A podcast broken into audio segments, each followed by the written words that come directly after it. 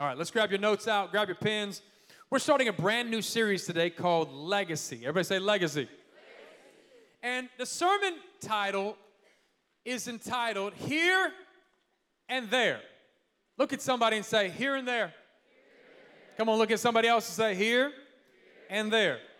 Have you ever been in high school or college or even junior high? Can you go back that far, back during the 1900s, and you would be geographically in a classroom setting, but your thoughts and your mind and your emotions are on the weekend? How many have ever been on a job? You've been in a job, your career, and it's Thursday, 3 p.m. You are geographically in your job, but your heart and your mind is somewhere else on the weekend. Anybody know what I'm talking about? Have you ever been in church?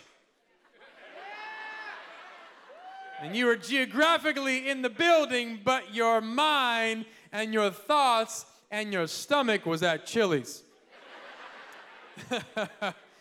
We all know what it's like to be here and our thoughts and minds actually there. Here and there. This is where we currently are, but our mind, our thoughts, our emotions, everything else is somewhere else. Well, today I want to talk to you about here and there. Here and there. That we are here on planet Earth, but we are thinking about heaven. Today I want to talk to you about heaven and the investment, the treasures that are stored up for you in heaven. And I love Christmas. Christmas is the most wonderful time of the year. The song got it right. We love everything about Christmas, but can we be honest for a second? For Christmas, a lot of people, it's the hardest time of the year. There's actually more suicides from Thanksgiving to Christmas than any other time in the year combined. It's a difficult season, and it's not because people have more problems. It's because they're more aware of their problems during this time. They're thinking about Christmas. They're thinking about families. And then they start thinking about the lack of what they have, and depression sinks in, and loneliness sinks in. And I'm telling you, our job, our heart as a church, our mission is to represent Jesus Christ to the hurting and broken so that they too can find hope and healing in Jesus' name. Come on, if you believe that, clap your hands and say a good amen. It's our heart. That's why we exist, to point people to Christ.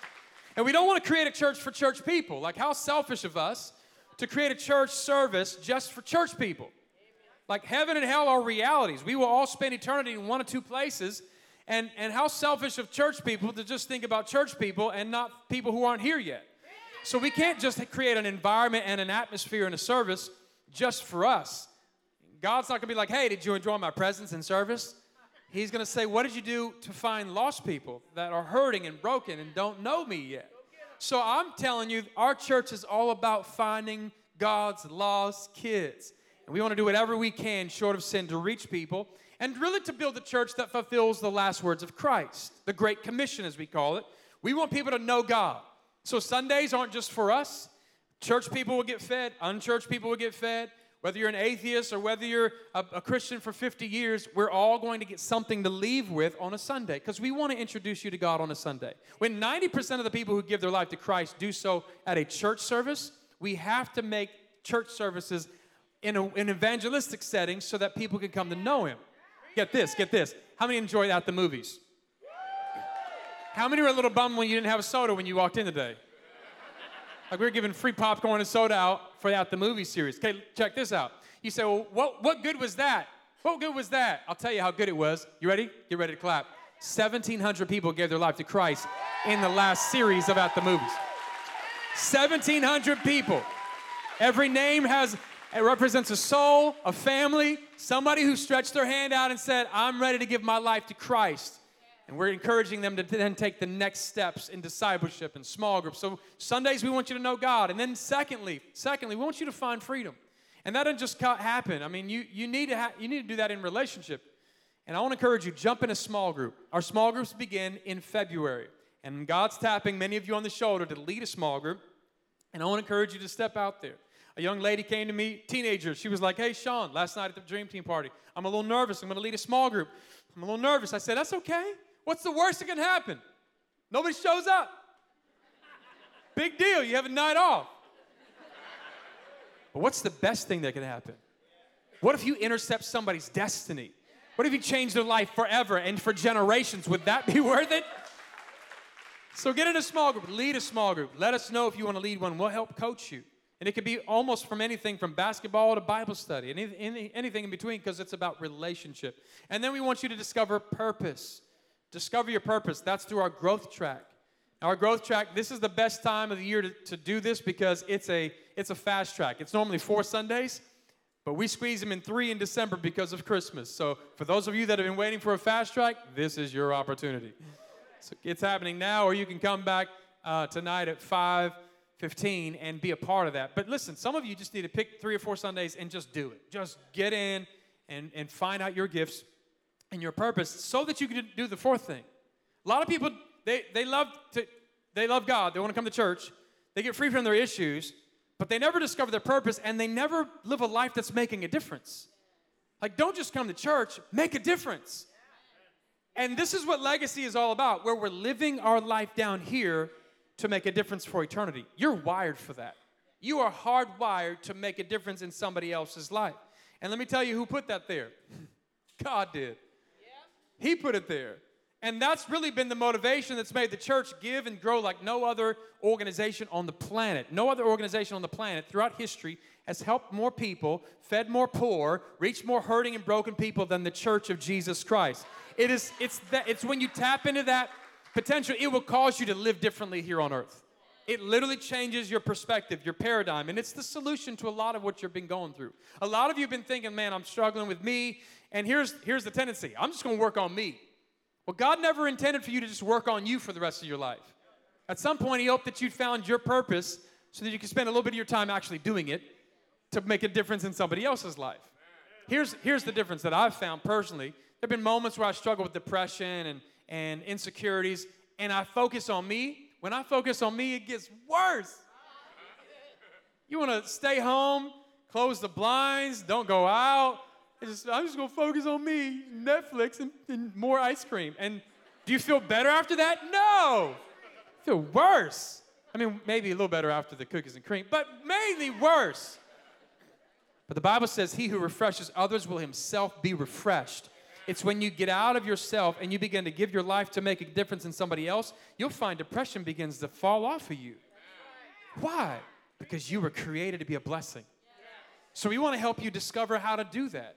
And leave a legacy, leave a mark on eternity, and realize that there is more to this life than this life. There's more to this life than this life. The Bible uses as a motivation all through the Bible to live generously and to give your life away. And here's the motivation, over and over and over. You ready for it? It's heaven. Amen. Like, heaven's given as a motivation in the Bible. Yeah. And we live on earth for a short time. And God's almost testing us. It's like salvation is free. You receive the grace of God. You're saved by grace. It's not anything that you work for. It's receiving the grace of God. It's a gift. But then there are certain rewards in heaven that the Bible talks about, and that's based on how you live down here on earth. And we don't talk about that a lot, but I'm telling you, when you live in such a way down here to make a difference for eternity, you get God's attention. And usually in Scripture, when it talks about making a difference, heaven is the motivation to do that. The Bible says, so we store up treasures in heaven. We talk about heaven as a blessed hope.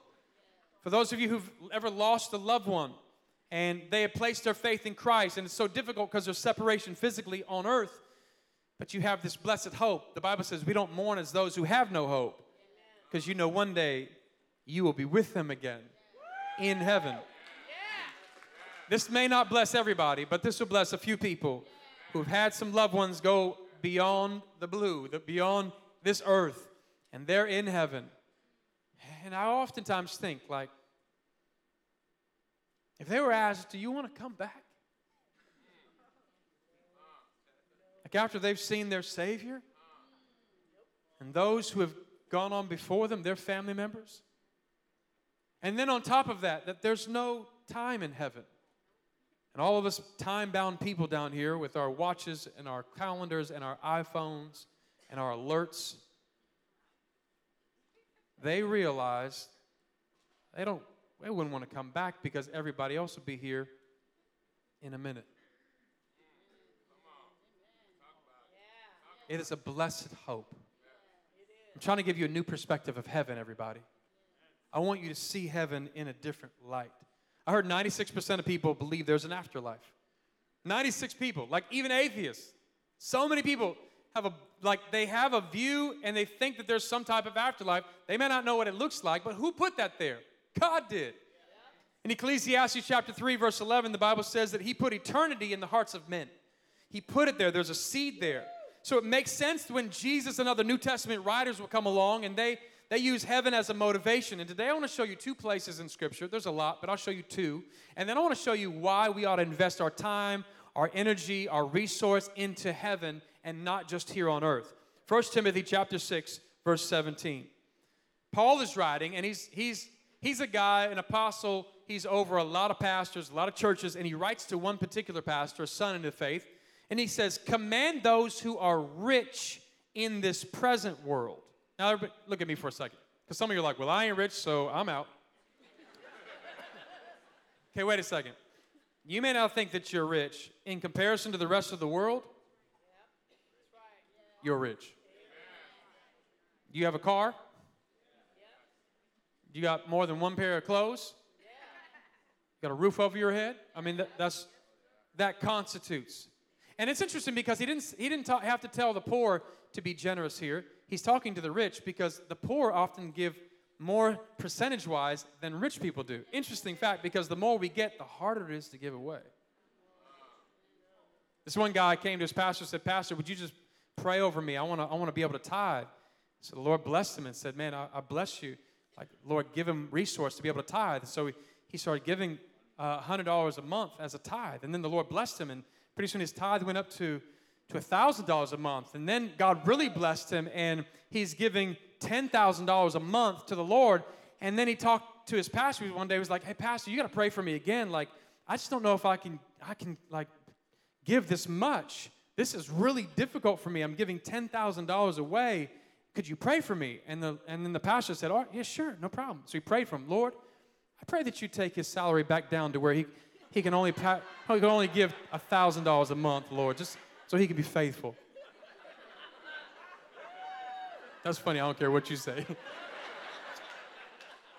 Isn't it funny? Like, the more we get, the harder it is to part with. When we have to remember, if the same God who blessed us here is the same God who blesses us here, he's the same God who took care of us here, he's the same God who can take care of us here. But it's not for us. It's not just for us. It's to be a blessing. When we're blessed to be a blessing. Say that with me. Well, I'm blessed to be a blessing. Come on, say, I'm blessed to be a blessing. Command those who are rich in this present world, where we are here, not to be arrogant or put their hope in wealth, which is so uncertain. Hello, recession of 2008. But to put their hope in God, who richly provides us with everything for our enjoyment. So you don't have to give everything away. Like, it's okay to enjoy some stuff. That's all right. There's some teaching that says, oh, yeah, it's not good that you enjoy anything. That's not true. We see it in Scripture. It's okay to enjoy some stuff. But command them to be good and to be rich in good deeds and to be generous and willing to share. Is there anybody here that struggles with being selfish? Okay, well, how many liars are in the room? Anybody struggle with that? Come on, how many ever struggle being selfish? I'm a selfish being by nature. I love to give, but here's a confession. My wife and I, several years ago, we're driving from LA back home, and I'm hungry, and so I pull off at a fast food restaurant, and I pull into the driveway, and we're at the little speaker here, and someone comes on and says, the speaker you can barely understand, and I'm like, hey, I'll have a cheeseburger, fry, and a drink, and I turn to my wife and I say, what would you like? She says, nothing. So I go to the next window and I pay. And then a mile on the freeway, she asks, can I have a bite?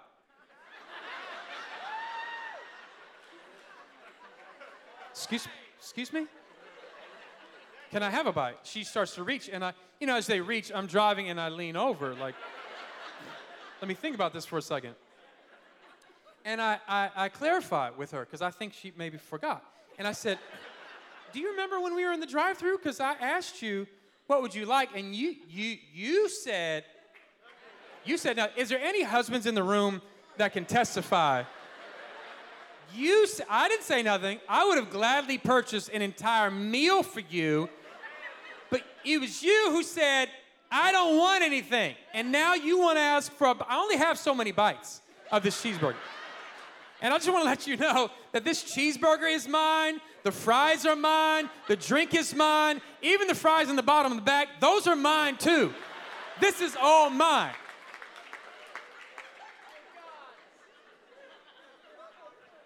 I gave her a bite, but I didn't like it. Listen, how many times have we just been so selfish in life where we think it's all about us? And the Bible commands us, be willing to share, be generous on every occasion, be generous and try to share every place that you can. This is a command of God. Amen. And today I want to encourage you today because many of us have struggled with this, but there is something else we're investing in, everybody. There is a life after this life that we're investing in, and most of us don't really think about it. I want to encourage you to live cross-eyed. To have one eye here and one eye on eternity. To be thinking about it. Part of my job as a pastor is to prepare you for this. Because we live here, but there's a there too. We have a present age, but there is a coming age that's coming one day, and I want you to be ready. So we invest our time, our talents, our thoughts, our emotions, our resource into heaven for several reasons. Write this down if you're a note taker. Number one, because heaven, not earth, is our home. Heaven is our home. That's where we're going. That's where we're living. That's why we're living the way we're living. That's why we're doing what we're doing, because heaven is a true reality. And we're just passing through. And honestly, some of the best pastoral advice I could give you is this, that I know it's rough.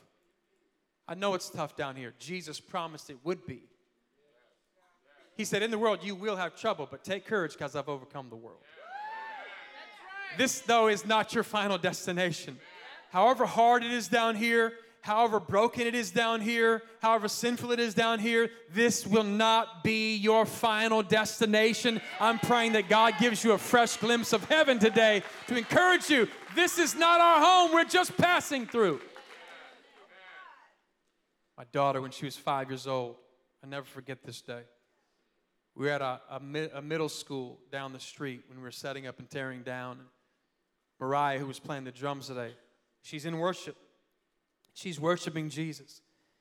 And her papa's standing right here. And in a moment of worship, I mean, worship was so amazing. She turns up and she says to Papa, I see heaven. I mean, her papa just starts crying. He starts to cry. He's tearing up. He's thinking, this is amazing. Like, God has opened up her eyes to see heaven at such a young age. God has given her the ability to have a vision of what heaven would be like, and he's like, "This is so amazing! Like, honey, what do you like? What do you see? What did God show you?"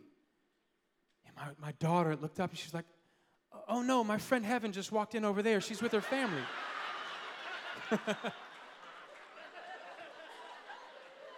That is a true story. Well, that heaven still comes to this church, and we're grateful for that heaven. But how many are grateful for a God who's provided heaven and eternal life to everybody who calls on his name? Come on, we ought to take a couple seconds and just clap our hands and thank God for heaven today.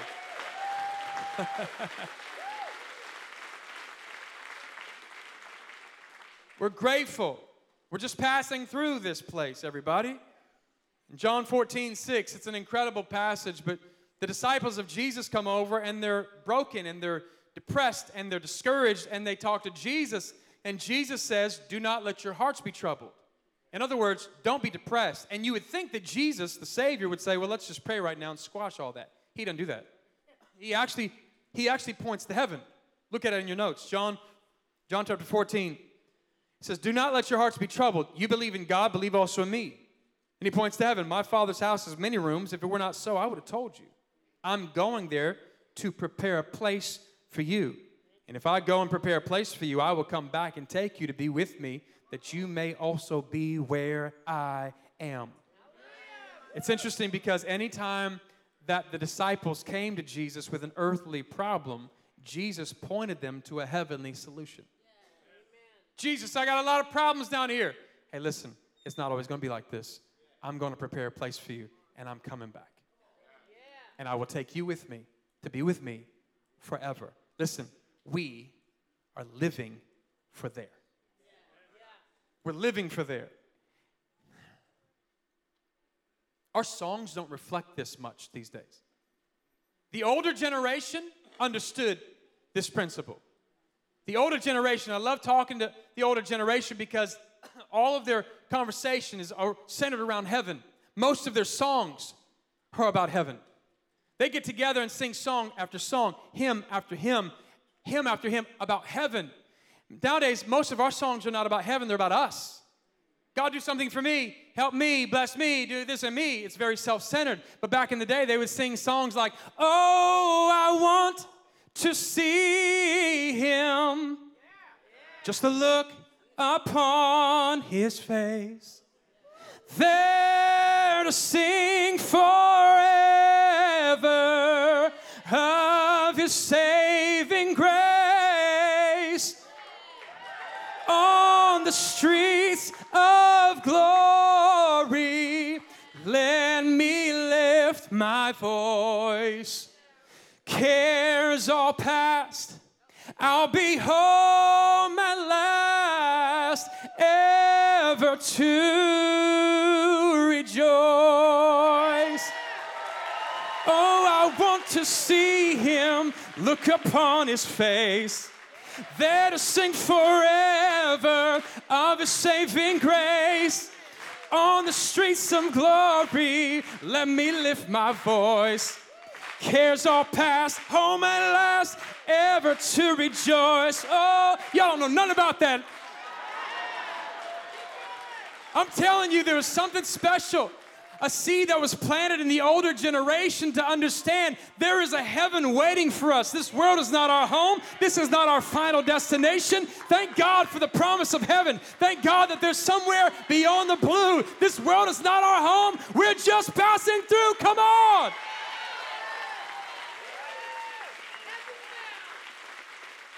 I want you to get a new perspective of heaven, because the more you have down here on earth, it'll trick you into thinking that this is all that.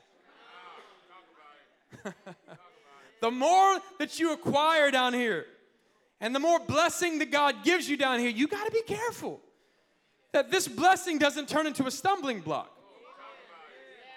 That this world is not our home. We're looking for something beyond this. God has so much more in store for us. Philippians 3 verse 18 says, for as I've often told you before and now tell you again with even tears. So picture Paul writing on this parchment paper with tears streaming down his eyes. He says, many live as enemies of the cross. Their destiny is destruction. Their God is their stomach. And their glory is their shame.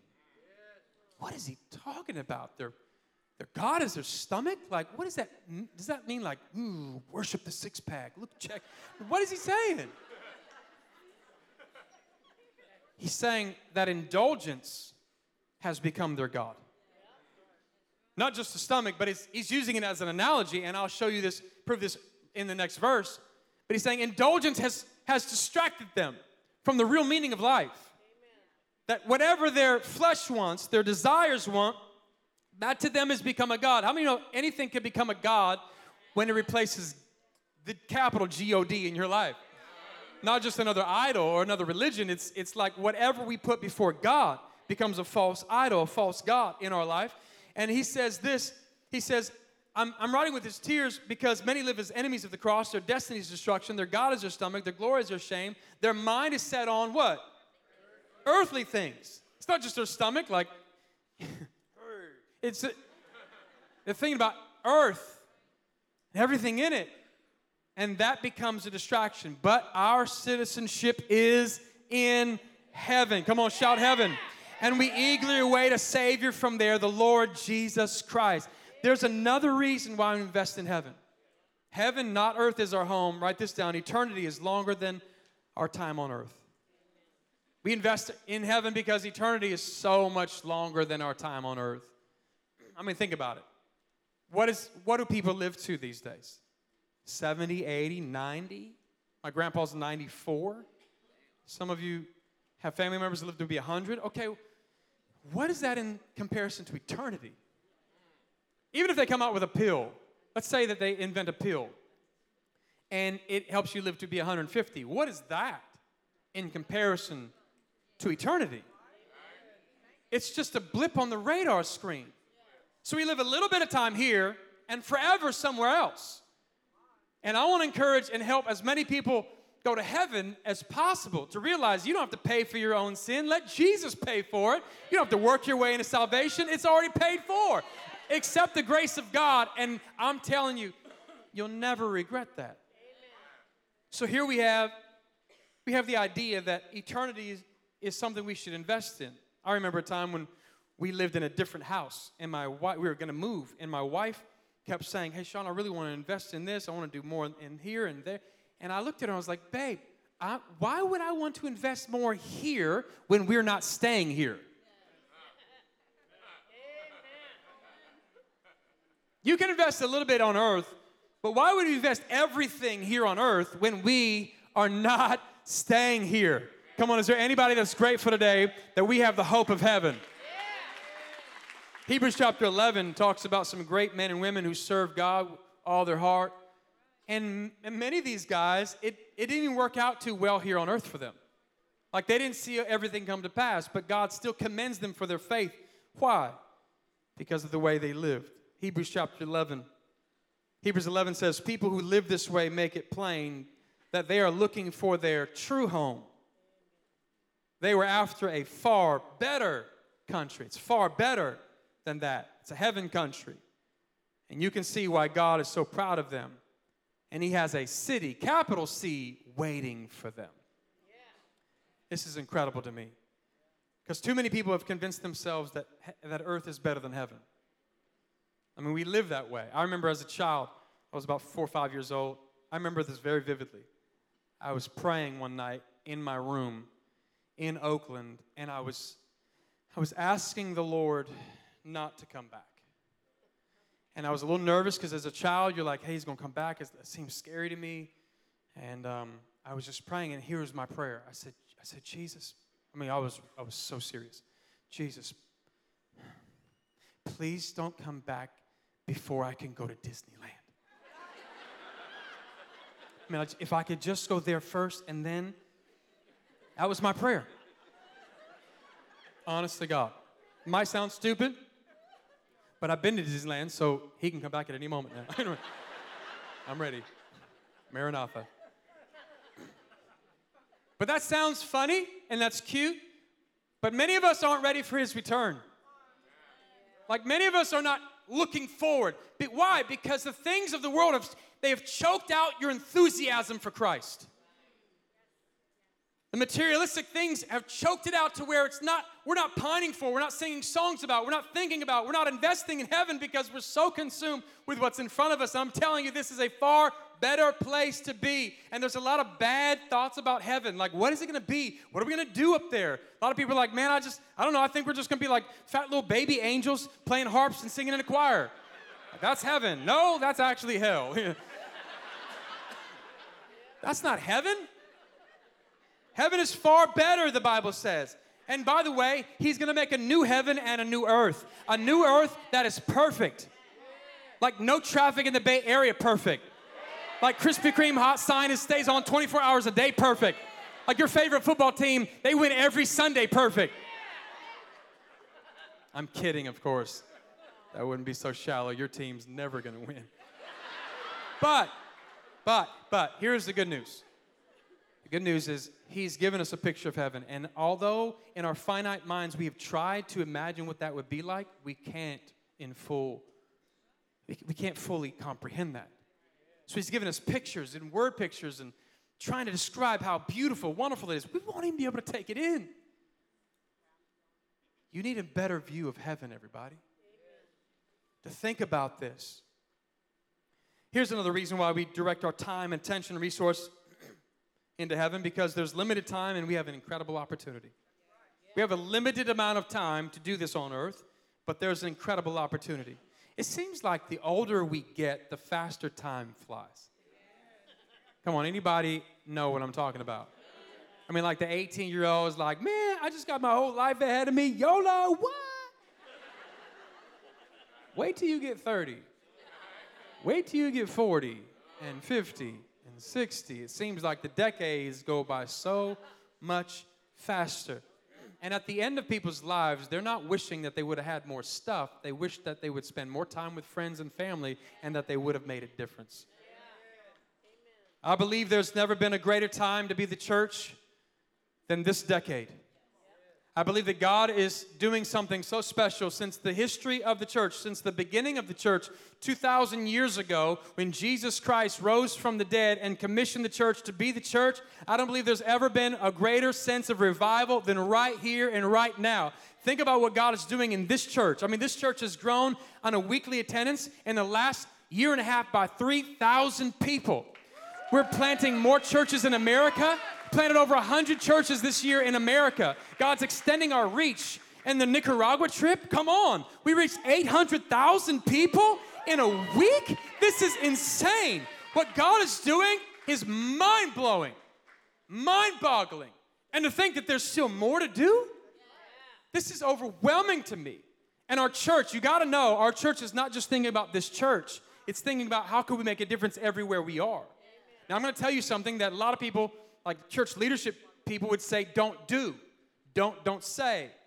But we don't even need all the money you give us. Some people say, don't say that to the church because people will stop giving. I actually think the opposite. I think it would cause people to give more because they see the investment. We run this church on less than 70% of what comes in. So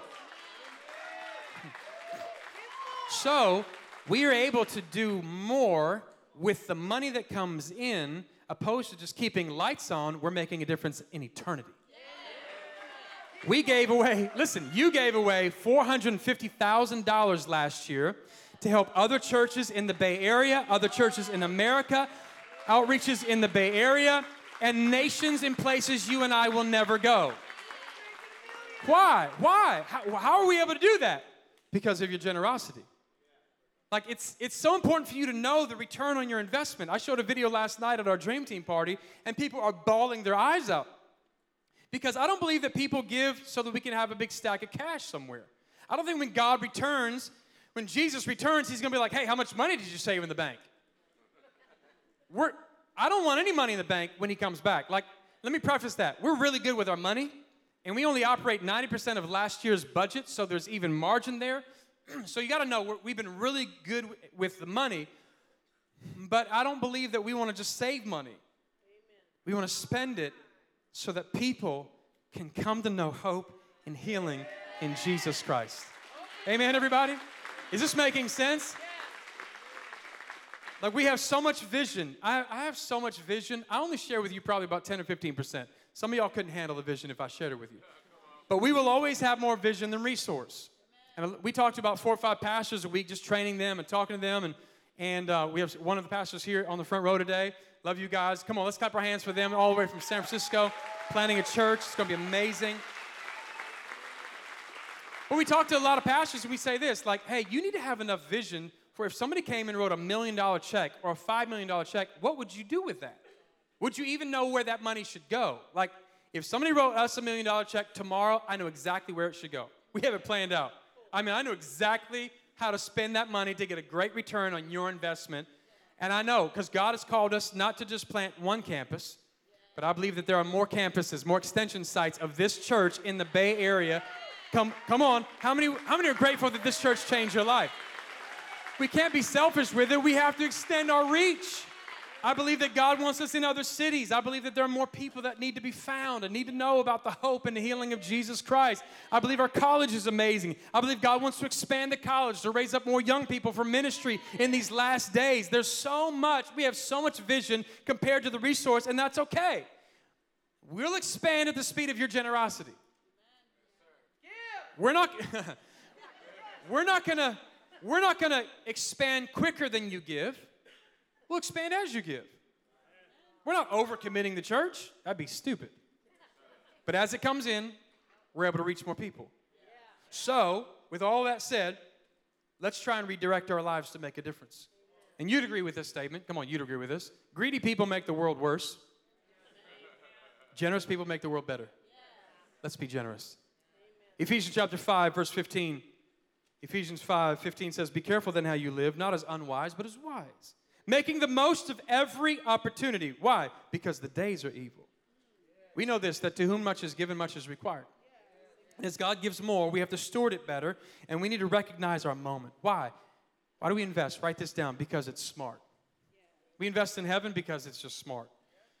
Jesus, in motivating people to serve, he said in Matthew 6, he said, don't store up treasures here on earth where moth eat them and rust destroys and where thieves break in and steal. Store your treasures in heaven where moths cannot rust and our moths and rust cannot destroy and thieves do not break in and steal. Watch this, watch this. Wherever your treasure is, that's where your heart's desires will be also. It's where your heart is. Have you ever had stock in something? You bought stock, and when you buy stock, you're checking it all the time. Like, is it growing? Is it growing? Why? Because your money's there. Your heart is where your treasure is. I'm telling you, give, worship, serve, get on the dream team, go through the growth track, get in a small group, worship God, give your life to God, and your heart will follow. My heart is in this church, everybody. Why? Because my wife and I have given our time for the last 15 years to this church. We have given thousands of dollars. Our treasure is in here, so our heart is too. It's connected to you. Before you were even here, we were giving in hopes that you'd show up just so that we could tell you about the love and the grace of Jesus. Like, this is not just us, but it's thousands of people now giving towards the future of reaching more people. And Jesus, again, uses eternal life as a motivation. And he tells the guy in Luke chapter 12, the other side of your notes, check it out. He says, and he told this parable story. The ground of a certain rich man yielded an abundant harvest. He thought to himself, what shall I do? I have no place to store my crops. And then he said, this is what I shall do. I'll tear down my barns and build bigger ones, and there I will store my surplus of grain. And I'll say to myself, you have plenty of grain laid up for many years. Take life easy. Eat, drink, and be merry. Sounds good. The next verse is not so good. But God said to him, you fool, this very night your life will be demanded of you. Then who will get all that you prepared for yourself? This is how it will be with whoever stores up things for themselves but are not rich towards God. As your pastor, I feel compelled to prepare us for this. That this guy in the text, he was like, it's my crops, it's my barn, it's my surplus. He thought the extra was just for him. When God gives you extra, it's to bless you, bless your family, enjoy some of it. Yes, don't feel guilty about it. God, it's not a sin to be rich. It's great. God blesses you. That's great. If you're struggling, it's okay. Like, one's not better than the other. But when God does bless you, begin to think about heaven. I don't know about you, but I want to build my heavenly portfolio. Amen. I want to begin to build my heavenly portfolio. And here's how. Okay, here's how. Number one, write this down. Give yourself to God. Yeah. God doesn't want your stuff. He wants you. He wants your heart. But the problem is, where your treasure is, that's where your heart is. There's a string to your wallet and your heart. Every time you go to pay for something, it's like, it's tied there. How much for those shoes? How much do I give? And there's a string there. When we give, we're just saying, God, you're first. You're first in my finances. You're first. When was the last time you just simply threw your head back and said, God, I am yours. I'm yours. Family's yours. Church is yours. Business is yours. House is yours. It's all yours, because it's easy to cling to earth if you're not careful. Look at 1 Corinthians 6:19. Do you not know that your bodies are the temples of the Holy Spirit, who is in you, whom you've received from God? You are not your own. You are not your own. You have been bought with a price. Jesus died to buy our lives. Therefore, honor God with your bodies. So God, he owns it all. Number two, if that's true, then let's act like stewards and not owners. Stewards is like a fancy Bible word, just means manager. God owns it all. Manage it on his behalf. When's the last time we just said, God, what would you like me to do? Where would you like me to go? What would you have me invest in? Because it's not mine anyway. And one of the things people love about our church, they love a lot of things, but one of the things is that we don't spend too long on an offering. At the very end of service is maybe 30 seconds. How many appreciate that? Come on, if you grew up in church, some of the churches I've been to, it's like 15, 20 minutes on an offering message. Hey, let's give. Hey, you, write that check. Hey, you spell thousand, THOUSANDS. I mean, you just... And then there's not enough to come in. Hey, we're going to do one more offering. Let's roll that back. We're like, we never, listen. We never tell you to give here. Amen. I tell you, pray and ask God. Yes. Amen. Just ask Him. Like, when's the last time we stopped at an offering? Just said, God, how much should we give? This week, how much should we do? Ask God. Psalm 24, verse 1 says, it all belongs to Him. The earth is the Lord's and everything in it, in the world, and all who live in it. Amen. Some people are like, nope, this is my stuff. I work for it. I had the idea.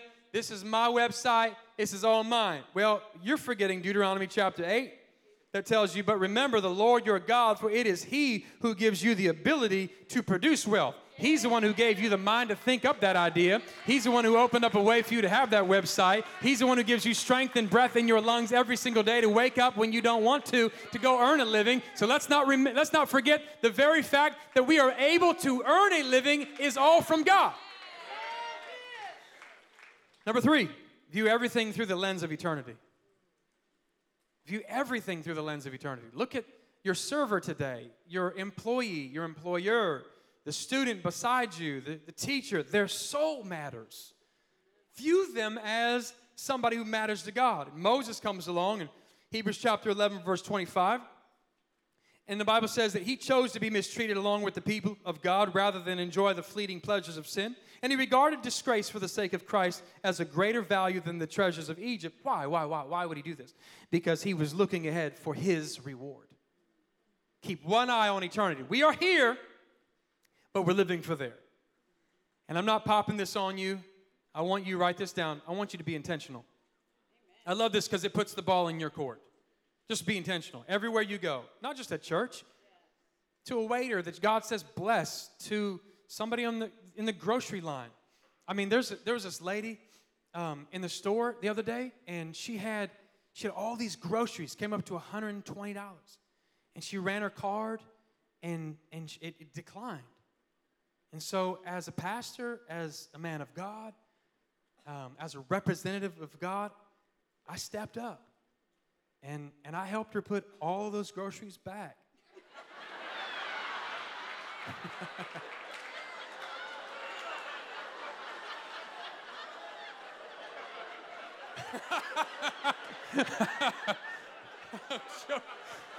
I'm so wrong. I'm joking.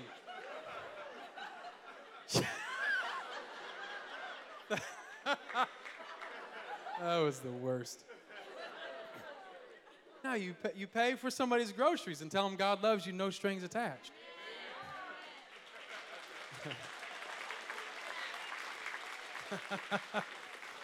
Oh, that's the best. Listen, I want you to enjoy this. When you begin to live a generous life, life becomes so fun. To leave like a $50 tip when your meal is $20. With a card that says, God loves you, no strings attached, and you watch from the window as the waitress goes, oh, that's just fun. It's just fun. Now, I want you to enjoy this. I want you to love what we do, but listen. Wouldn't it be fun to reach more people? Next Sunday is our legacy offering. This is going to be incredible because we take an entire offering and we just give it away. It's the biggest offering we have all year long because people give more to it than normal, which is great. And we're going to, next week, we write checks, fat checks, to people in other areas of ministry around the Bay Area. So we'll go to food shelters and home, for homeless shelters and other places that are making a difference here locally. And we just show up and say, from your family at Fellowship Church, God bless you. And they open up the checks. They start crying. It's amazing. And then we start giving more to plant more churches in America. And then we plant other churches in other countries. And we're training churches to reach more people. So orphanages and all those things, places you will never go, but you will bless because we're leaving a legacy. It's not about us. It's about those who are not here yet. Listen, one day you'll be grateful for this teaching. When you stand in heaven and you see the long line of people that are thanking you that you never met, but thanking you because of what you gave. They're there. You know, I think we'll just be speechless. You'll be grateful one day. You'll miss all the money you spend here. You'll miss all the money you waste here. You'll miss all the money you lose here. You'll miss all the money you give to your brother-in-law. That ain't coming back. Like, you'll miss some of it. Okay, write this last point down. You'll never miss what you invest in eternity. Amen. The thousands of dollars my wife and I have given over the last 20 years, we never missed it because we know it's an investment into people. Today, I want to remind you, somebody has invested into you being here. Now it's our time to pay it forward. Would you bow your heads with me? All over the room, if you're here, I'm praying that God would give you a new perspective of heaven. That you'd see heaven in a new way. That you'd see the love of God. The worthwhile investment. But maybe you're here today and you say, Sean, my life isn't right with God. I know that. I need Him. I need a fresh start with God. Maybe you've never given the controls of your life to Jesus, or maybe you were once close to God, but you've drifted, you've strayed away. If that's you, I would love to pray with you right where you are. I'm not going to have you stand and come to the front. Our heart's not to embarrass anybody. It's to connect you to Jesus. If that's you, could you just do me a favor and shoot your hand up and say, Sean, count me in that prayer when you pray it on the count of three. Come on, 1, 2, 3. Lift it up. This is me. This is me. Yes, yes, yes, yes, yes, yes, yes, yes, yes. Yes, yes, yes, yes, yes, yes. Yes, yes, yes, yes, yes, yes, yes, yes, yes, yes, yes, yes, yes, yes. Yes, yes, yes, yes, yes, yes, yes, yes, yes, yes, yes. Yes, every yes is a hand. Every hand is a soul. You are why we exist. And in this moment, can we just stretch our faith to God and say this out loud? Lord Jesus, thank you for loving me right where I am. Today I give you my life. Forgive me from my sin and wash me clean. Thank you for dying for me and for being raised for me. Today, raise me to new life. Give me a fresh start in you. Be my Lord and Savior. Now use all of my gifts to build a legacy, to reach other people with your love. It's in Jesus' name we pray. Everybody say a good amen. Amen. Come on, let's clap our hands for every hand that was raised today. Love you, love you, love you. So proud of you.